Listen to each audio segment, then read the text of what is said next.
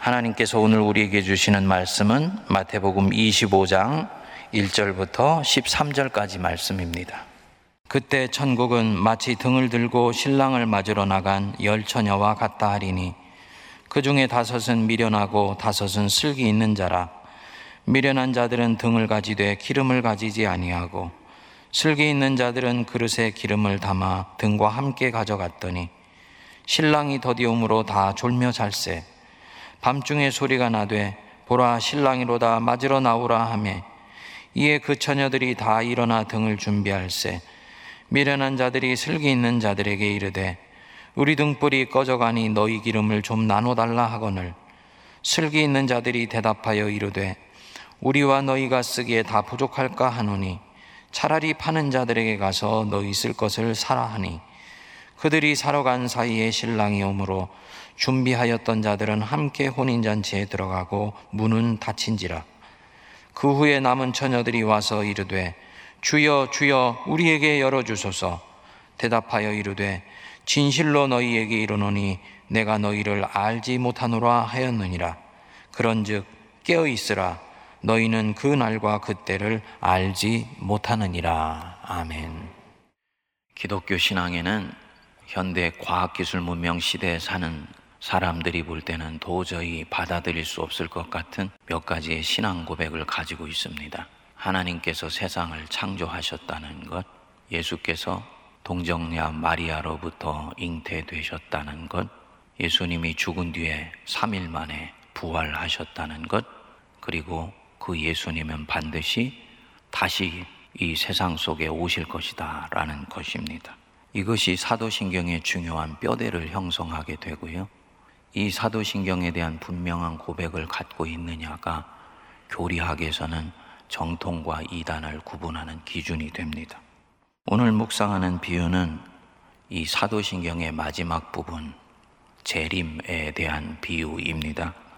그분이 역사의 한복판에 반드시 오실 것이다. 오셔서 굽은 것을 피시고 숨겨져 있는 것들을 드러내시고 가리워져 있는 것들을 밝히 보이시며 불의를 심판하실 것이다. 그렇기 때문에 이 재림을 믿는 성도는 절대 불의에 굴복하지 않고 진리의 편에 서며 악으로 둘러싸인 것 같은 환경 속에서도 묵묵히 선을 추구하며 살아갑니다. 그런데 이 역사의 재림이 있기 전에라도 개인의 인생에 이와 유사한 상황이 찾아오게 됩니다.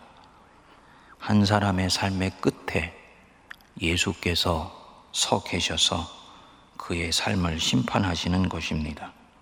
이 열처녀의 비유는 역사에 있는 재림에 대한 경고만이 아니라 한 사람의 인생이 언제든 끝나는 날이 반드시 있다는 것, 그리고 그 끝에서는 내가 살았던 삶의 모든 흔적을 낱낱이 거울 위에 올려놓듯이 올려놓으시고 판단하시는 이가 계시다는 것. 이것이 인생인데 너희는 어떻게 이 마지막을 준비하며 살아가고 있느냐? 라는 것을 묻는 비유입니다. 이제 이 비유의 세계 안으로 바로 들어가 보실까요?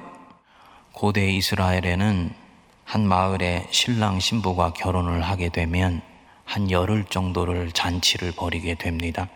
대단히 큰 규모로 마을 전체가 즐기게 되는 것입니다.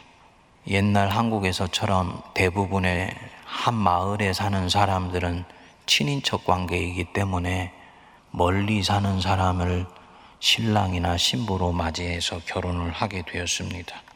신랑이 신부집에 와서 결혼식을 치르고 열흘 동안을 잔치를 하는데 그 결혼식이 저녁에 거행이 되게 됩니다. 왜 저녁일까 생각이 듭니다만 유대인들은 저녁을 하루의 시작으로 생각했으니까 충분히 이해가 되는 것이지요. 오늘 이 신랑을 맞으러 신부 측에서 신랑을 안내하는 들러리를 동네 밖으로 보내게 되었는데 이 비유에서는 열명을 보내게 되었습니다. 그 중에 다섯 명은 등불과 함께 기름 떨어질 것을 대비해서 여분의 기름도 갖고 가고 나머지 다섯 명은 등불만 가지고 나가게 됩니다. 신랑은 생각보다 늦게 오게 되어서 기름은 떨어지고 다섯 처녀가 기름 사러 간 사이에 해필이면 그때 신랑이 오게 되었다. 결국은 이것 때문에 나머지 다섯 명은 혼인잔치집에 들어가지도 못하고 그리고 문은 닫혀버리고 말았다.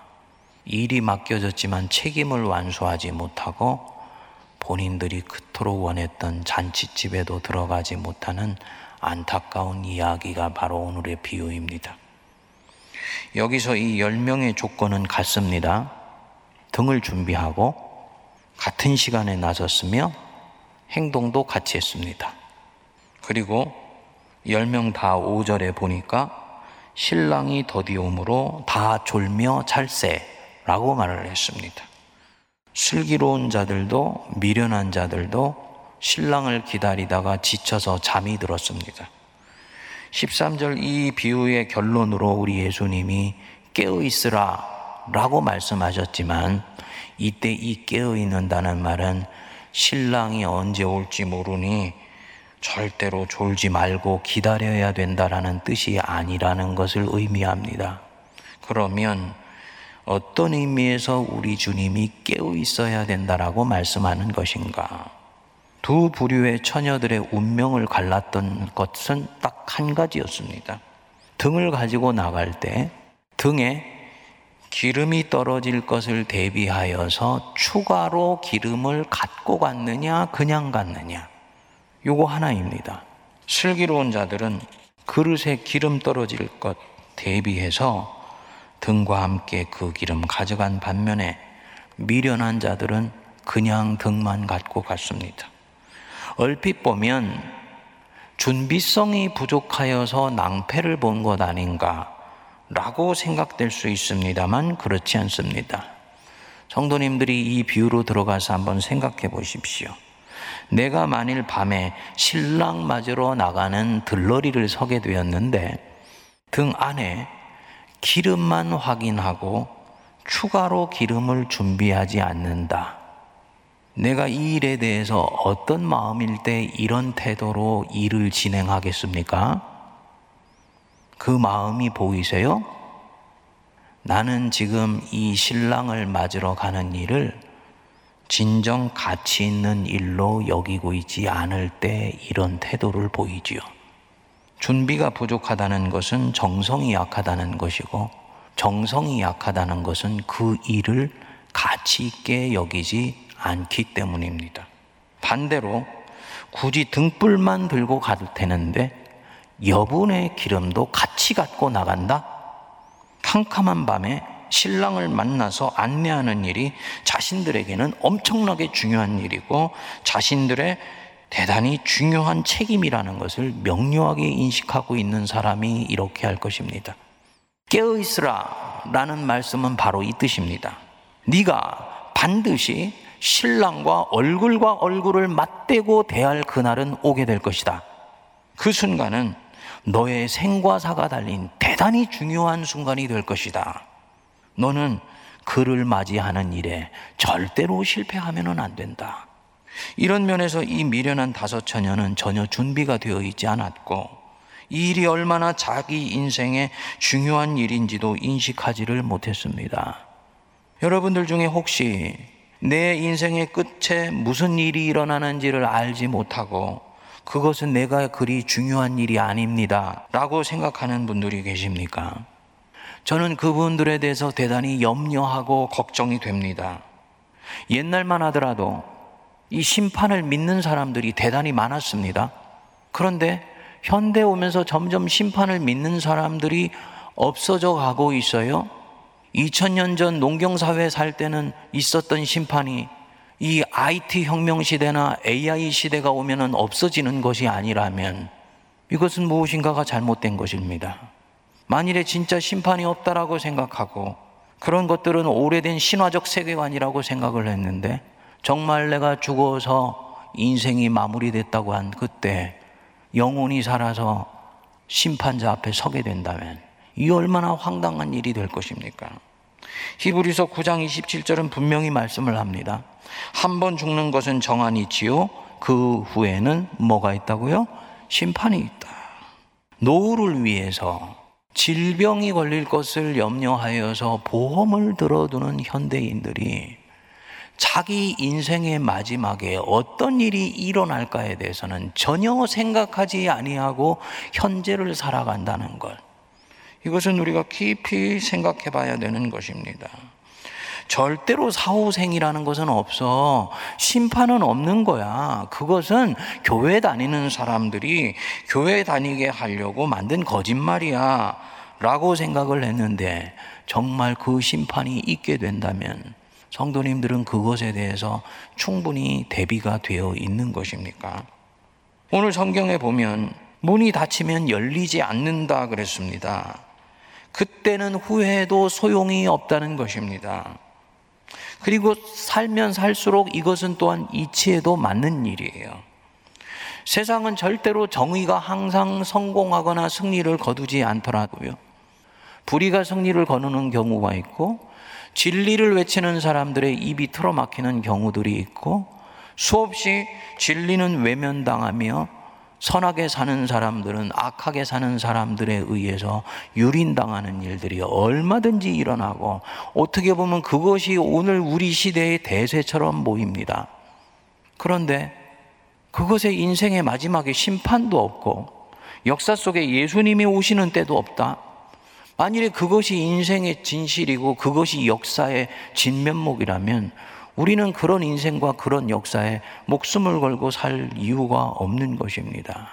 그런데 심판자 되시는 하나님이 계셔서 참과 거짓을 구별하는 날이 올 것이며 가려워져 있는 것은 드러나게 될 것이며 다른 사람을 밟고도 다리 뻗고 편하게 잤던 사람들이 어느 날 화들짝 놀라서 엄한 불심판 아래로 내려지는 그 순간이 있다는 것을 알기 때문에 그리스도인들은 힘든 가운데서도 진리의 편에 서고 때로는 고난도 당하고 어려움도 당할 수 있는 것입니다. 하나님이 기뻐하시며 하나님이 내게 상 베푸시는 날이 있다는 것을 믿기 때문입니다. 여러분, 아직 예수를 믿지 않고 인생의 마지막을 전혀 준비할 겨를이 없었던 분들, 오늘 이 말씀 앞에서 깊이 스스로를 살펴보시기를 기도합니다. 정말 나는 예수 그리스도가 내 인생의 주인이시여 그분이 나의 구원자이신 것을 믿는가? 이것이 되어 있을 때 이 사람 신랑 대신 예수님을 맞이할 수 있는 준비가 되어 있는 사람입니다. 어떤 분은 그럽니다. 제가 믿기는 믿을 건데요. 좀 천천히 믿겠습니다. 지금은 아닙니다. 종교개혁자 루터의 설교 중에 재미있는 예화가 있습니다. 사탄이 자기 부하들을 불러서 세상 사람들을 미혹하는 일에 파송을 하기 위해서 교육을 했습니다. 어떻게 해야 많은 사람들을 유혹하여서 지옥으로 끌고 오겠느냐? 한 졸개가 말했습니다. 저는 돌아다니면서 하나님이 안 계시다고 말을 하겠습니다. 사탄이 말했습니다. 그거 오래전부터 써왔던 방법인데 사람들은 다 하나님을 찾도록 만들어져 있다. 통하지 않아. 또 한 졸개가 말합니다. 저는 돌아다니면서 심판이 없다고 말을 하겠습니다. 그러면 사람들이 죄를 많이 지을 것입니다. 사탄이 말을 합니다. 이미 사람들은 오래전부터 심판도 지옥도 믿지를 않는다. 또 다른 졸개가 말을 했습니다. 그러면 고난을 주겠습니다. 고통을 많이 주어서 하나님을 의심하게 만들겠습니다. 사탄이 말했습니다. 고통을 주면 그 사람들 순교하고 그리스도의 이름으로 능욕을 받는다고 오히려 기뻐한다. 그러면 어떻게 하는 것이 좋겠습니까? 사탄이 말을 합니다. 다른 말 하지 말고 가서 사람들에게 이렇게만 말을 해라. 서둘 것 없고 즐기다가 천천히 예수 믿으세요. 라고 말을 하여라. 그들은 즐기느라고 예수 믿는 것에 관심이 사라질 것이고 어떤 자는 믿기 전에 인생을 마무리하게 될 것이다. 내일 믿겠습니다. 아닙니다. 믿는 내일은 오지 않을 것입니다. 내일이 오기 전에 마무리가 될 수도 있고 그 내일은 끊임없이 연기될 것이기 때문입니다. 바로 지금 여기에서 우리 예수님을 주님으로 진실되게 영접하실 수 있게 되기를 바랍니다.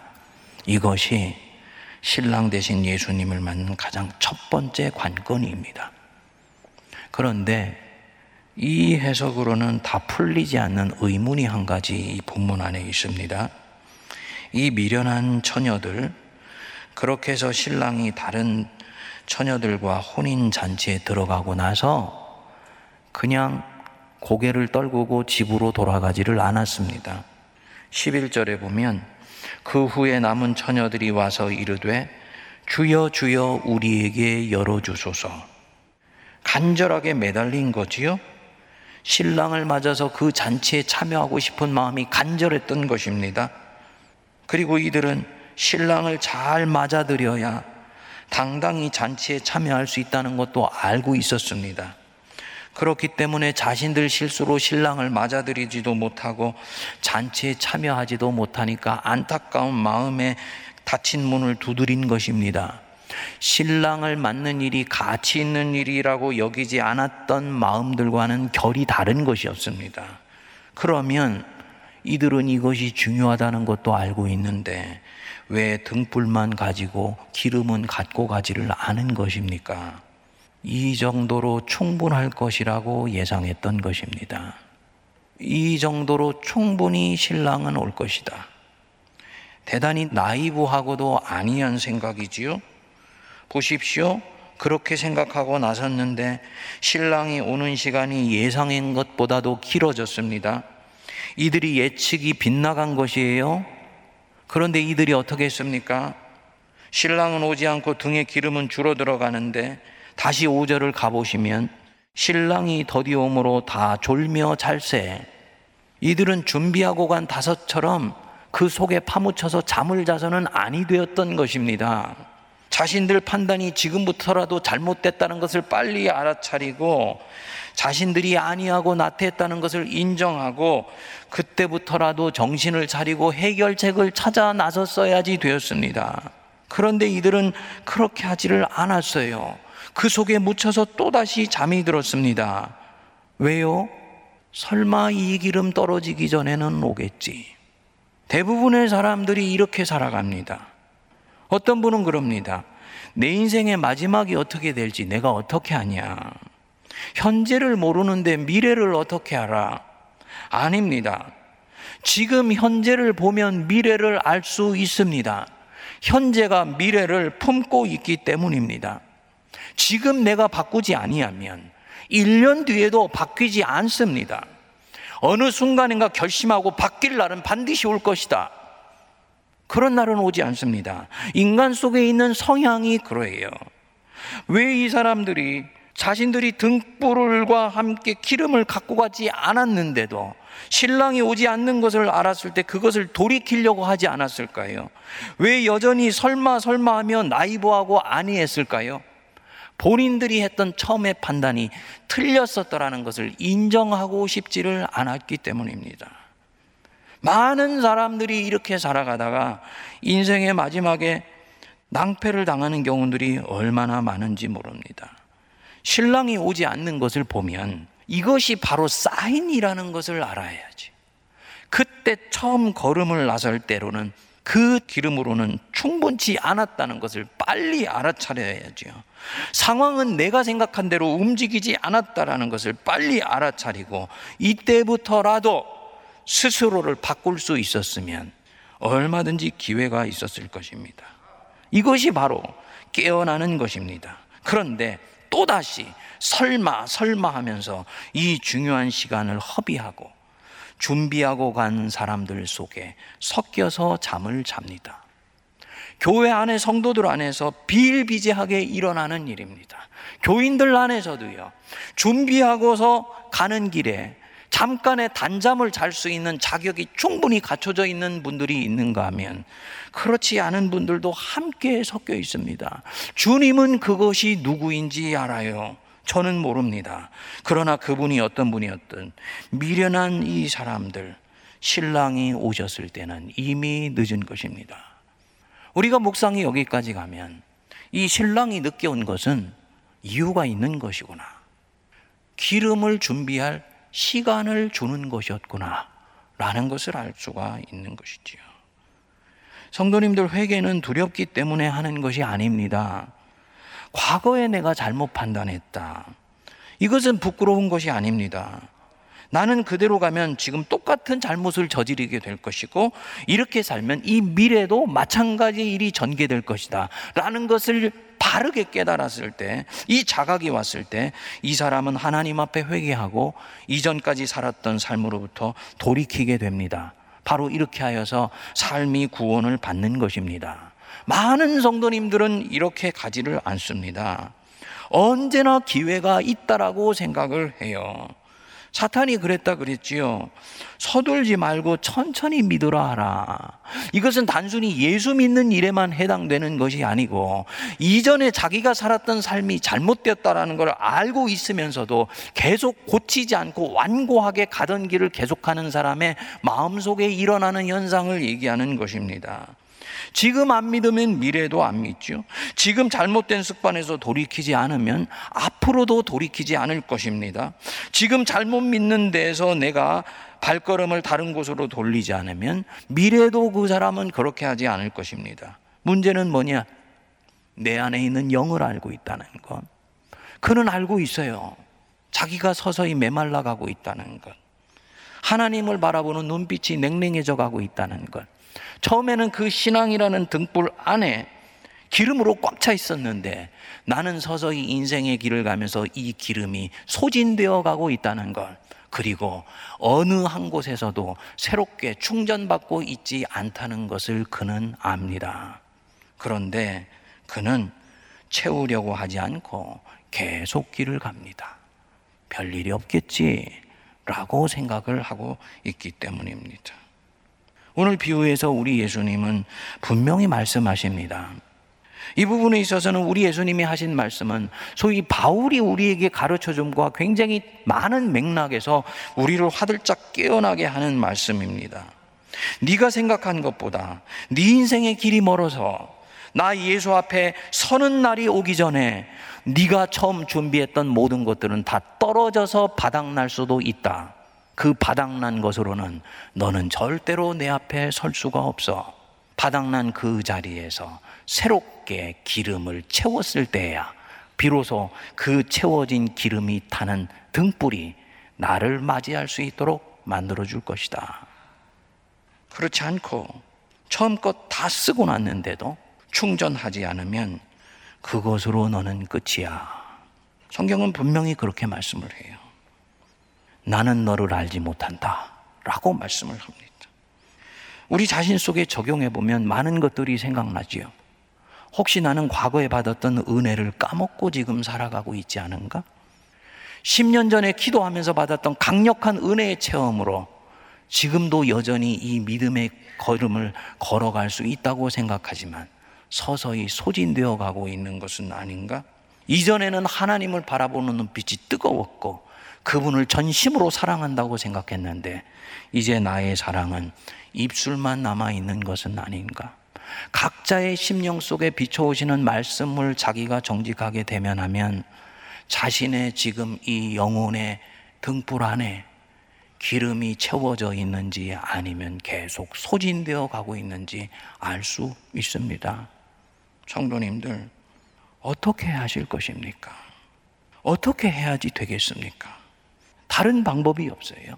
주님 앞에 다시 서서 나와 멀어진 그분과의 관계가 처음처럼 온전히 회복되어야 되는 것입니다. 기도 속에서 새로운 은혜를 사모하고 새로운 믿음을 갈구하면서 남은 믿음의 길들을 이 당당하게 걸어갈 수 있는 영의 충만함을 달라고 하나님께 간구하셔야지 됩니다. 이것은 다른 어떤 방법으로 올 수 있는 걸음이 아닙니다. 많은 현대의 그리스도인들에게 이제는 고루해지다 못해서 진부해지기까지 했던 이 성경책 처음 볼 때는 한 줄을 읽으면 가슴이 벌렁벌렁하고 뛰고 진리의 말씀을 부딪혀오면 눈물이 흘렀는데 나는 이제 이 성경을 보는데 아무 감격이 없습니다. 이 성경 속에서 나에게 해주시는 하나님의 말씀을 들을 수도 없어요. 그리고 그 말씀이 들리지 않는데도 말씀이 들리지 않으니 어떻게 해야 됩니까? 라고 주님 앞에 속상해하는 마음으로 구하지도 않습니다. 그는 기름이 떨어져 가고 있는 것입니다. 하나님 말씀이 다시 깨우쳐질 수 있게 해달라고 주님께 간구해야지 되는 것입니다. 이 세상에 확실한 것은 아무것도 없습니다. 그날과 때는 아무도 몰라요. 제가 오늘 설교하고 오늘 밤에 무슨 일이 일어날지 아무도 알지를 못합니다. 다음 주가 이번 주와 동일할 것이라고 아무도 장담할 수가 없습니다. 목회하면서 많은 사람들이 사랑하는 아내와 아침에 인사하고 직장을 갔는데 싸늘한 시신이 돼서 그 아내 앞에 나타나는 경우를 저는 많이 봤습니다. 우리 성도님들을 협박하거나 두려워하게 만들려고 하는 것이 아닙니다. 이것은 인생의 진실입니다. 누구에게 일어날지도 모릅니다. 내년까지만 이대로 살다가 내후년에는 제대로 예수 믿어야지. 아니요. 내가 생각하기 전에 주님이 나를 부르실 수 있는 것이죠. 주님이 그때 너는 마지막에 무엇을 하다 왔느냐? 라고 물으면 무엇이라고 말씀하시겠습니까? 주님, 예배 시간에 꾸벅꾸벅 졸다가 왔습니다. 라고 대답하시겠습니까? 대충대충 믿다가 왔습니다. 라고 말씀하시겠습니까? 주님, 이 코로나 가운데서 걱정만 하며 살다가 왔습니다. 라고 말씀을 하시겠습니까? 그것은 오늘 지금 이 자리에 우리가 결정해야 되는 일입니다. 많은 사람들이 죽기 전에 세 가지를 공통적으로 후회한다고 그럽니다. 첫 번째로는 베풀며 살지 못한 것에 대해서 후회한다 그래요. 그때는 내 손에 쥐는 건 놓으면 인생이 밑이 빠져버릴 것 같았는데 사실은 그렇게 줘도 괜찮았던 것인데 라는 생각이 밀려온다고 그럽니다. 오래 참지 못한 것에 대해서 후회한다 그래요. 좀 더 참았더라면 그때는 내가 옳은 줄 알았는데 지나고 보니 모두가 옳은 것이었고 모두가 틀린 것이었구나. 셋째로는 행복하게 살지 못한 것에 대해서 후회한다 그럽니다. 가진 것에 만족하지 못하고 나누어주는 기쁨을 느끼지 못하고 그때의 순간순간성에서 긍정적이고 적극적으로 살질 못하고 무엇보다도 지나가는 것들에 마음 쓰느라고 영원한 가치 있는 것들에 내 자신을 투자하지 못한 것 때문에 속상해 한다 그럽니다. 사랑하는 성도님들, 새로운 믿음, 새로운 은혜, 새로운 소망으로 저와 여러분들의 영혼의 탱크가 기름잔이 채워질 수 있게 되기를 축복드립니다. 지금 여기까지 온 것으로는 충분하지 않아요. 우리의 믿음의 여행길, 예수님과 대면하는 바로 그 순간은 아직도 멉니다. 이때까지 가졌던 은혜로는 그 길을 다 갈 수가 없습니다. 이전에 가졌던 낡고 고루한 믿음으로는 이 믿음의 새로운 걸음을 끝까지 갈 수가 없어요. 우리 주님은 엉금엉금 기어서 당신 앞에 온 자를 보시고 나는 너를 알지 못한다 라고 말씀할 수도 있다고 분명히 경고하십니다. 그러면 우리 인생은 너무나 슬퍼지는 것입니다. 코로나에 질질 끌려가는 인생이 아니고 이 코로나 한복판에서도 하나님의 은혜로 충만하시기를 바랍니다. 바로 지금 여기에서 코로나 속에 역사하시는 하나님의 은혜가 있다는 것을 믿으시고 주님 안에서 사시다가 주님이 부르실 때 그분 앞에 가서 당당히 그분 앞에서는 우리 모두가 되기를 바랍니다. 기도하겠습니다. 주여, 말씀을 통해서 우리의 인생의 마지막에 있을 수 있는 일들을 비추어 주시고 나태해졌으며 안이해졌으며 관성해져졌으며 종교의 행위는 이때 그 속에 영의 신실함과 생명력이 사라진 저희들을 불쌍히 여겨 주옵소서. 우리의 마음을 열어 우리 영혼의 등잔에 성령의 기름을 가득 채우기를 원하오니 은혜를 내려 주시고 이를 위해 기도의 자리로 말씀의 자리로 들어가게 하옵소서. 예수님 이름으로 기도하옵나이다. 아멘.